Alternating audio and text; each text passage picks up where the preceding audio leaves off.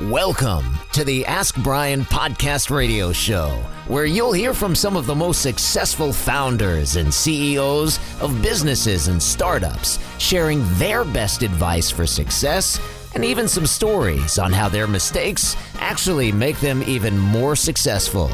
Now, here are your hosts, Brien and Tracy.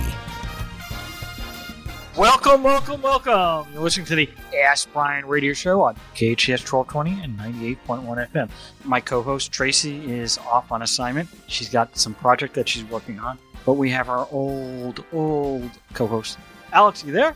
I am here, sir. Really happy to be here again. And I think we have a great guest today. You know how I am. I'm going to really enjoy this because it's in my wheelhouse. Well, before we get to that part, we got to go over a couple of things with our engineer because everybody wants to know about Ask Brien. It's a basically a radio show that's been going on since January 2017, and we basically interview CEOs, startups, people with business concepts that we be applied by business owners to try to help them improve their business. And we still ask Brien ASK A S K B R I E N, and everybody to this day asks me why an E. You know, everyone I know spells Brian B R I A N or B R Y A N.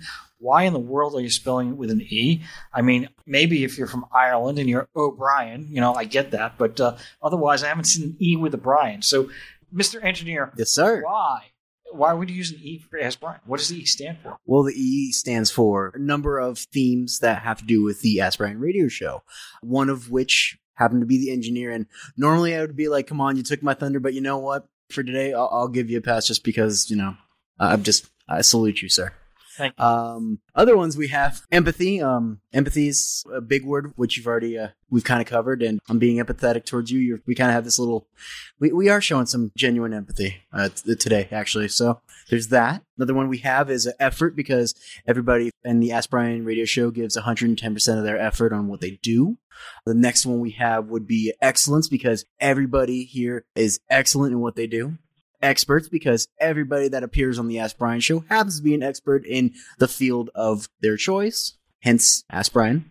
And then, uh, isn't there two in particular that uh, you tend to fancy? One of them being uh, excitement. Enthusiasm! Let's go! Let's go! Woo, woo, woo! Woo! There we go. Anyway, without any further ado, and how do you spell ado? A D I E U. And why do I like that word? Because majority of them are vowels except for the D. That's correct. So we have our special, special, special guest. This one, I hope I can pronounce his name. It's very, very difficult. Jeff Hunter. Yeah. it's one of the harder names, right? It was, it was almost like further ado. A D I E U.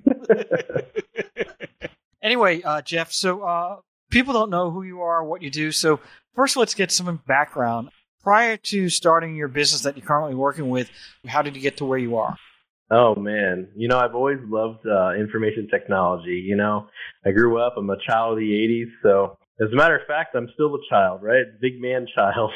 I think I think we're kind of on this weird cusp between Generation X and you know millennial kind of weird cusp where we grew up and we still had 80s music jamming, but we were kind of past that. So we were kind of getting into the Nirvana age, right? So I was all about technology and computers. I've always loved it. I always knew I was going to do something with technology. I didn't know what it was going to be. Growing up, I thought I was going to be like a computer hacker. Like, wouldn't that be amazing? Like that, that would be my dream, just to be a computer hacker. Um, at least I thought that's what I would do, or or maybe program video games. But I basically did what most people do in life. They try to get a job somewhere, and I was very fortunate that my grandpa used to go to this computer store, and it was called Data Computer, and I was literally dropped off there after school in high school and I would just hang out with all the computer techs and basically work there for free for like two years. you know, just like Sounds like our engineer. Oh, you know what? I have to tell you, I know this is kind of taking a beaten path already, but I think the education system's broken. I think we should really do some like apprenticeship type stuff. Like I think kids would learn a hell of a lot more at an office situation or some sort of building somewhere, like learning from people that actually do work instead of going and listening to teachers that don't actually know how to work. They just know how to teach. You know. Well, there's theory and practicality, right? And uh, actually, I agree with you. I actually think Anyway, that everybody should have an apprenticeship. That way, they can act. Although they do call it an internship, right? But you should learn a little bit about what you're doing before you actually yeah. go out there. So anyway, enough about educated idiots. so I, I worked at a computer store. Then I kind of got a relationship built with the owner, and we kind of did our own thing. He started a new company called Data Networking, and I learned how to do like VPN tunnels and like setting up remote computers and stuff like that, which was like really cool in the 1990s. Like it was still like futuristic. and then I became the IT guy at a school. That was probably a low for me. Because it was Um, educational. Yeah, no, not that because I was. It's not what I thought it was going to be. Most of my day was spent sitting in a computer lab and answering support tickets from teachers who didn't know how to install iTunes on their work computer because they're not allowed to. but then I, I actually ended up becoming the IT coordinator for an entire school district uh, out in Tracy, California. Then I got recruited to be a project manager for Philips Electronics. And that was the job that changed my life because it was the very first role in where I didn't have to go to work. Like I worked from my home office and I managed a team of engineers. We called them field service engineers and clinical specialists. And I actually built out clinical environments for hospitals. And I did it all remotely. The only time I'd ever go to a site was like kick off a project and to get the sign off do the go live. And that was like mind blowing to me. Like my mom was on food stamps. My dad worked at a car wash. I had no clue that people didn't have to go to work and still get paid. Right. So that's kind of like the beginning of, of the end for me. So at that point in time, I started realizing that I could actually not only myself could work from home, but other people could work from home for me. And we started experimenting about, you know, setting up computers in hospital environments and then setting up remote connections so that engineers could actually work on those computers from home. And then the light bulb went off. Oh my gosh, this transcends the hospital work environment. This could be anywhere. Like we could hire anyone in the world to work on anything for us in this virtual environment. That's when I came up with this idea for what is now VA Staffer, which is basically a virtual staffing agency to where you can hire anyone to do dang near anything you want and all virtual. So why can't you use GoTo My PC or Log Me In? Isn't that the same thing? I still do. I mean, there's definitely some, you know, technical things that either trying to figure out or someone's trying to help me figure out. And you can use a bunch of apps, log me in or, you know, go to meeting or whatever, and you can just have someone remote in. As a matter of fact, there was an article. This isn't me, by the way. I wish it was me. This is genius. But there was a guy who was found to have been working as like the IT director for like two or three different companies at the same time. And he was working from home. Imagine being like the IT director for a company for three different companies and you work at home and neither of them know about your role at the other company. And they were and they were not competitive either. Right, of course. but they got found out, by the way, because not only was this guy smart enough to do that, but he actually had outsourced his job. so somebody had logged into his computer and was actually doing his responsibilities while he was watching cat videos all day. Perfect. That's what our engineer does. That's next level. Like, I'm not that smart. but the cats are. You know, th th there was a cat that was in court recently. So I mean, cats are. Yeah, I saw that. He was the lawyer. He goes, uh, uh, sir, I'm not a cat. So when did you decide to start VA staff, or Was that right after Philips, or did you have something in between? It was actually an idea during my time at Philips. My very first thing that I did was I don't know if you know anything about project management, but in the world of project management, we have something called a Gantt chart, G A N N T, Gantt chart.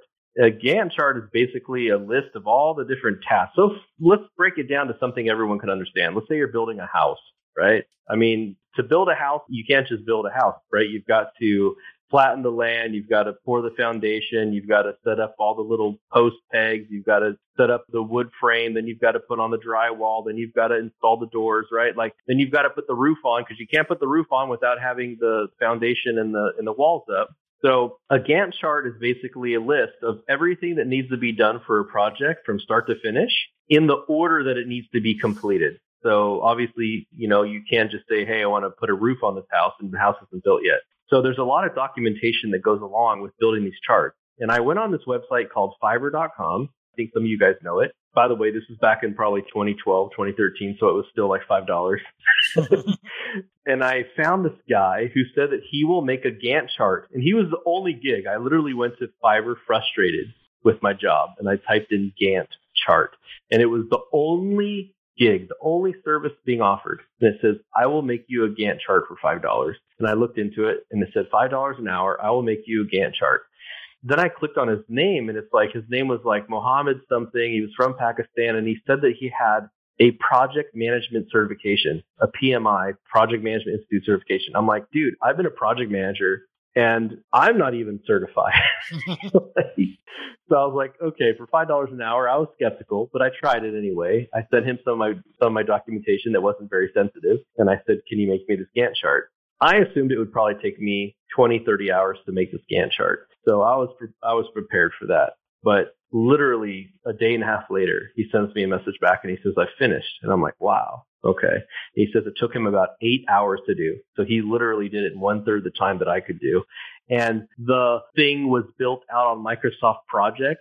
Beautiful. It was color coded and everything was connected and beautiful. It was better than I could ever make because I hate Microsoft Project. And when I saw that it cost me eight times five, cost me was that 40 bucks cost me 40 bucks to get this thing done. That was a mind blowing experience for me. The project was amazing.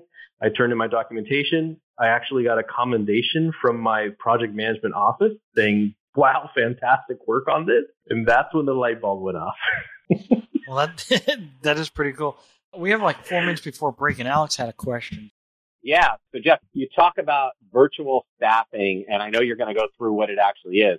But I think one of the things that, that to me is the most important thing is that you actually have a background in, in project management and that that's helped you to actually know how to should we say assign staffers right? So just take the leap there really quick in one minute and tell me how as someone hiring a virtual team it's better to have you do it than have someone else well, the hardest part isn't finding a virtual assistant, it's finding the right one. and actually, even further than that, it's not finding a VA because there's tons of them. It's actually finding one that's reliable and sticks around. And I'm about to blow your minds with this, but this is why I don't hire virtual assistants. Now, you might be saying, hold on a second, wait, that's you have a model. VA staffing agency with over 100 people and you don't hire VAs. That's correct. I hire people that are technical support reps. I find people that have a corporate background that don't have any excuses. They have longevity. They've worked at a job for like two years, tenure, and then I train them to become virtual assistants because the problem is right now there's all these people that claim to be a virtual assistant, but they don't care. They're not what we want as business owners when we think of a virtual assistant isn't what their definition of a virtual assistant is.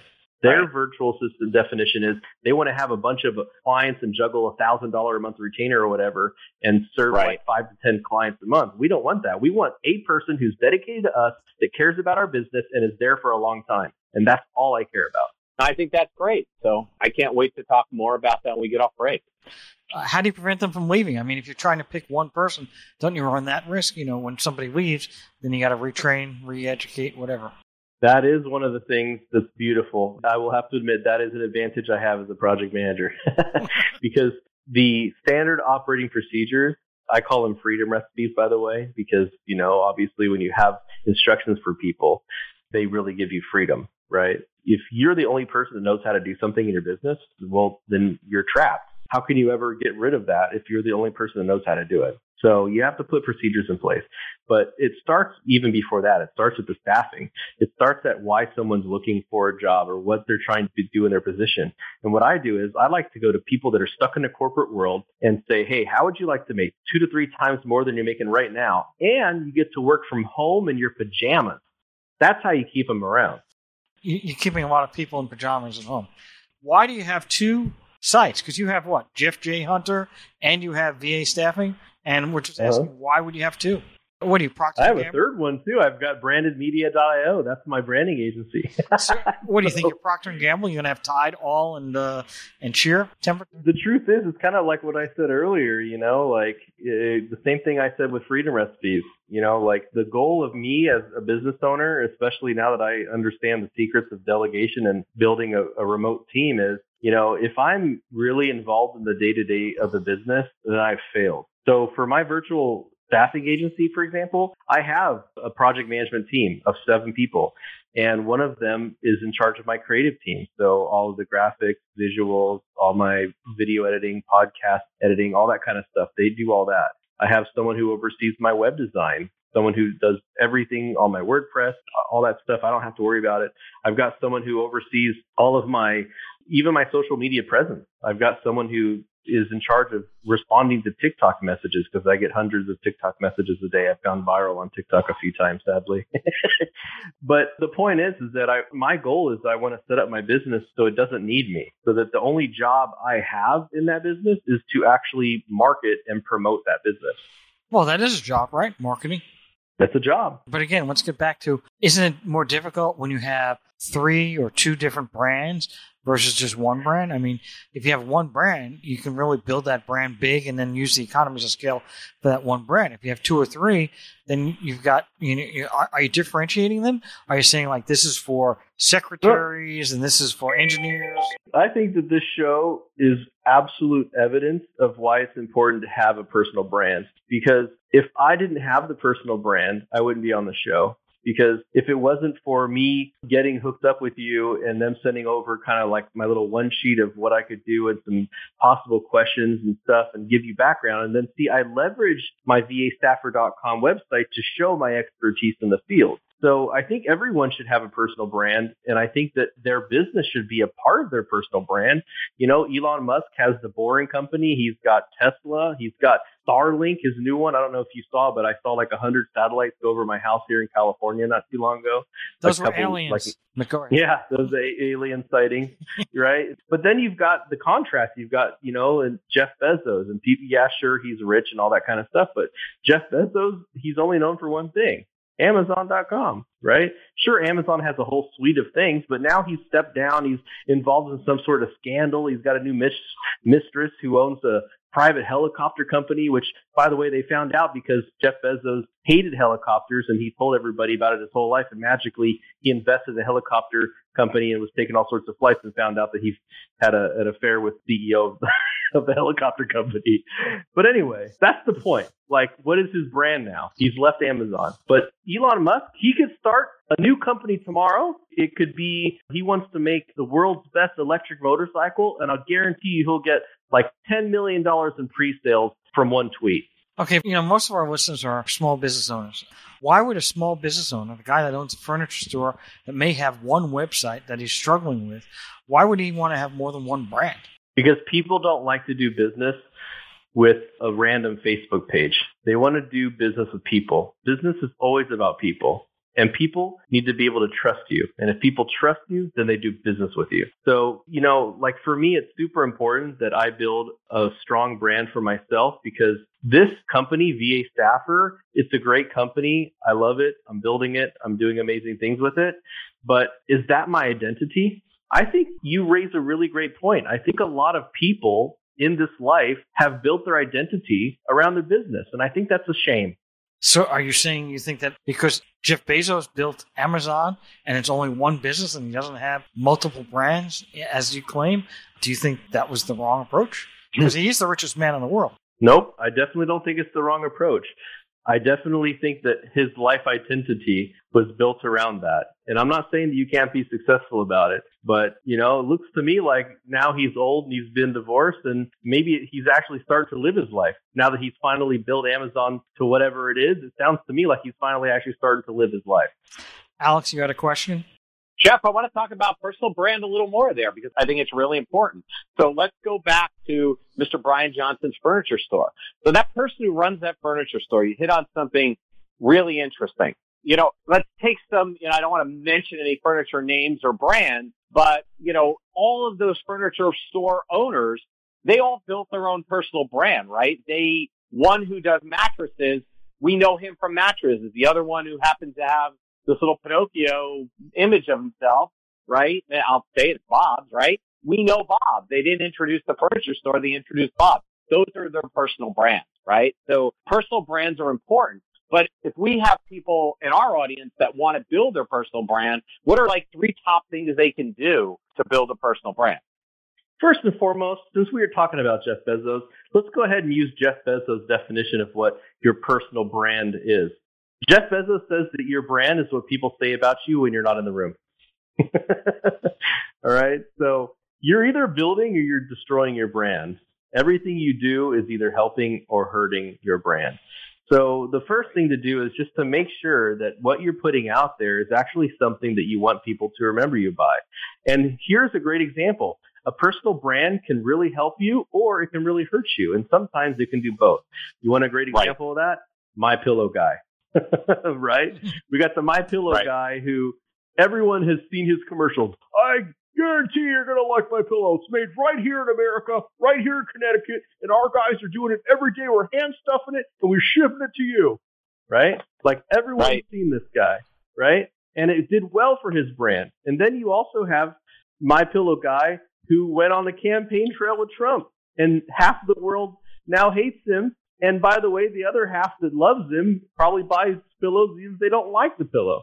So you have to just remember that, you know, when you solidify your brand, you have to make sure that it's really targeted and approachable. And the people that you want to actually connect with and grow with, you have to make sure that you're very intentional with your message and what you're putting out there.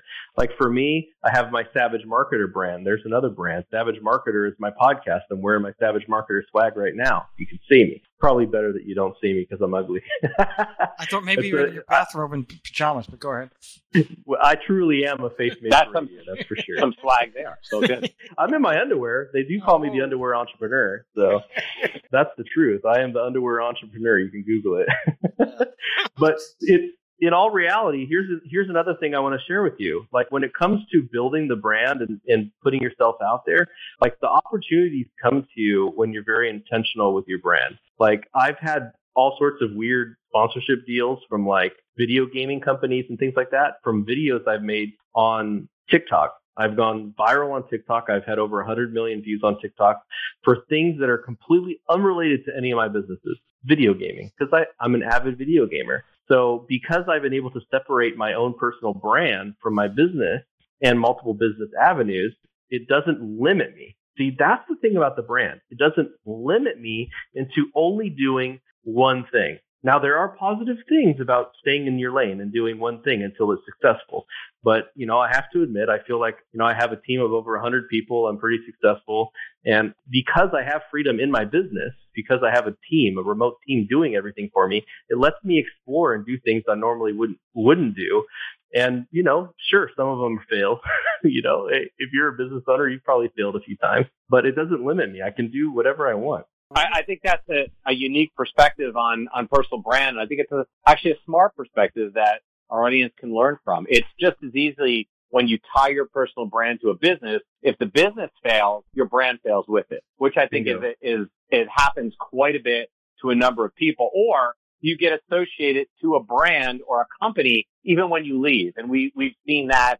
I won't mention some big companies, but we've seen that with some big companies where the CEO starts the company company's great while the CEO's there. They sell the company, it goes public, whatever. That company gets driven down. That CEO is now associated with the company 10 years later when the company is not the same company. So I think your insight on personal brand is right on the money, even though I I don't want that vision of the underwear entrepreneur necessarily, but other than that, I, I, am good with it. And back to you, Mr. Brien Johnson. Well, I was well, ask how, how Alex to, to respond to that. I, I think you're. Here's the thing. I want you to think about this. Saved by the Bell. Remember Dustin Diamond, Screech? Absolutely. Dustin Diamond never had a brand. Screech had a brand. Dustin Diamond is the actor behind Screech. Saved by the Bell. The rest of that guy's life, he died of cancer, sadly, by the way, just recently, like this year. He died of cancer out here in San Jose, California. But he was 44 years old when he died. And still to the day he died, he was known as Screech because he was unable to live out the brand, not him, the brand from the company, from the brand of Saved by the Bell.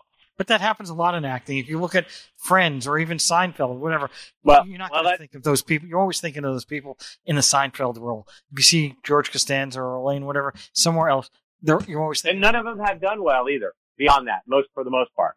Take the other aspect of that though, and take William Shatner, who just turned 90 years old. Right? William Shatner will be Captain Kirk forever, but he's gone beyond that, living off the Captain Kirk legacy. Every interview he does, everyone asks him, "What's it like being Captain Kirk?" But then he said, "You don't remember me from T.J. Hooker, all the books I wrote, all the songs." Well, not so great that I did, and everything else I did in my life. Not to mention being a spokesperson for a, a travel and you know an organization, a lot of different things recently. So yeah, so you, you can definitely personal. I think personal brand is a double-edged sword, no matter how you look at it. Mhm. And again, who helps you build that personal brand? How does someone go about building that? How how do they? What tools? What do they need to do it? All right. Well, there's three three main things. The first is who the heck your audience is, and you really need to be intentional with what you're putting out with your audience. So, you know, the content you put out, especially this is the day and age of of cancel culture. You know, like trust me when I say I've got my fair share of hate. You know, I just I just made a quasi political post, and I guess you know one of the things of when you're an entrepreneur, if you're an employee, this doesn't apply to you, but if you're an entrepreneur, like you can pretty much say whatever you want. And you know the only recourse is that sometimes your clients or your vendors or your contractors or whatever don't like what you say and they they decide to not work for you or they you know pull their contract back. But as an employee you know it's actually not illegal for an employer to go onto your social media and see things that you're posting. And if they don't like things that you post they can literally fire you right so you've got to be very careful about what you're putting out there. So A, you need to have a limit set. You need to set like, okay, here's my content pillars. Like I'm going to talk about these five things. For me, it's branding, it's marketing, it's virtual assistance, it's project management, and it's like video gaming. That's the five things that I like to talk about. And that's pretty much all that I talk about when I'm intentionally building my content out there. And here's the third thing that's going to blow your guys' mind you have to be intentional with your relationships. Yes, it's not who you know, it's who knows you. So if you are going to be an expert in your industry, right, you want to be the person that, like, oh, you need that? I know a guy. Like you guys brought up Bob's mattresses, right? Like if somebody comes to you and they're like, hey, you know what? My back's killing me. I probably need a new mattress. You're going to say, hey, I know a guy, right? You want to position yourself as the person that someone knows that they refer and say, hey, look, if you're looking for a mattress, this is the guy. Bob's the guy. So how can you position yourself and align yourself with people that can help you, that can refer business to you, and you become that expert that they refer to? And that's what I think a lot of people mess up on is they don't have intentional relationships with people that they can become the guy. You talked about intentional, and you were going to tell us exactly, specifically, what would you do intentionally to make your brand? Well, I call it the core. Okay. So there's really four elements to building a strong brand. The first is you've got to build a connection with people. Just like I said, you know, if you want to become the guy, then you actually have to build trust with people. And you do that not by educating people and telling them about how amazing you are. It's about letting people know why you are who you are. Like for me, I told you guys earlier how, you know, my, my truth be told, my, my mom was on food stamps. My dad worked at a car wash. I've never had a millionaire in the family. I'm the first one. You know, I, I was a computer nerd. I, you know, you guys know just from the intro that we've done in the very beginning of the show, you guys kind of see that I was just one of those computer kids who followed that line of command and had the spark of an idea. So people need to know why you do that. So telling stories about your childhood, how you, you know, what we call an epiphany bridge, you know, like what was that aha moment in your life where you decided, hey, you know what? This is when I decided to sell mattresses. Like seriously, for me as a mattress guy, like if I'm hearing a mattress guy, like my question is, how in the heck did you decide you're going to sell mattresses? Like that would be a pretty dang good question, right? like the My Pillow guy, he had a good story. Like he was tired, he never could have a pillow, and he, put some stuff together to figure out what it, you know, and he was dedicated to getting the best night's sleep, so he came up with this pillow, right? So like What's your story? How did you end up doing what you do? How, why did you guys start the show in 2017? And by the way, start caring about people right? Like hmm. just from the intro you guys gave, I was able to get some really good information about your show and what Ask Brien is and, and all that stuff. And it's really, you know, it, it helps me understand you and I can kind of understand you. And, and here's the funny part. Building a connection with someone isn't about them understanding you. It's about making them feel like you understand them.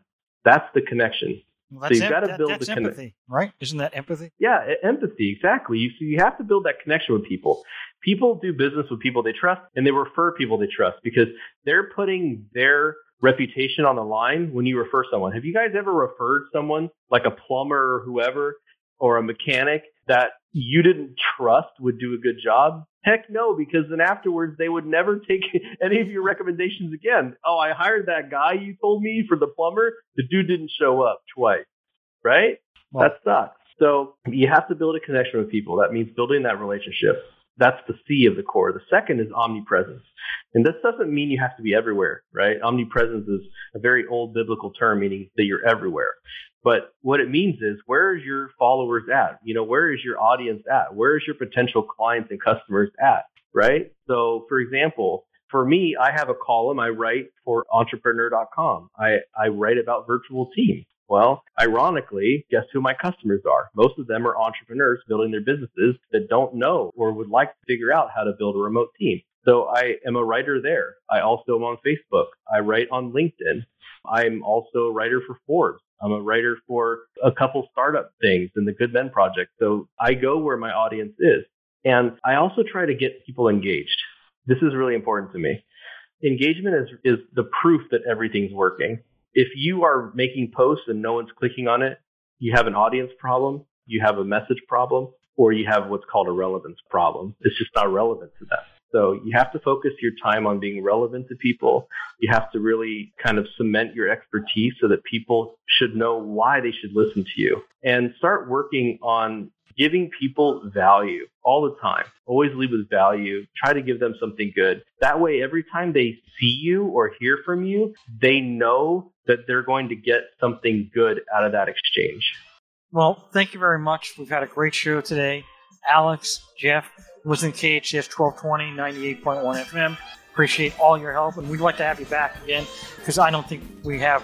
Alex had a couple more questions. I know I did too, and I'd like to get you back on again. So, thank you very much.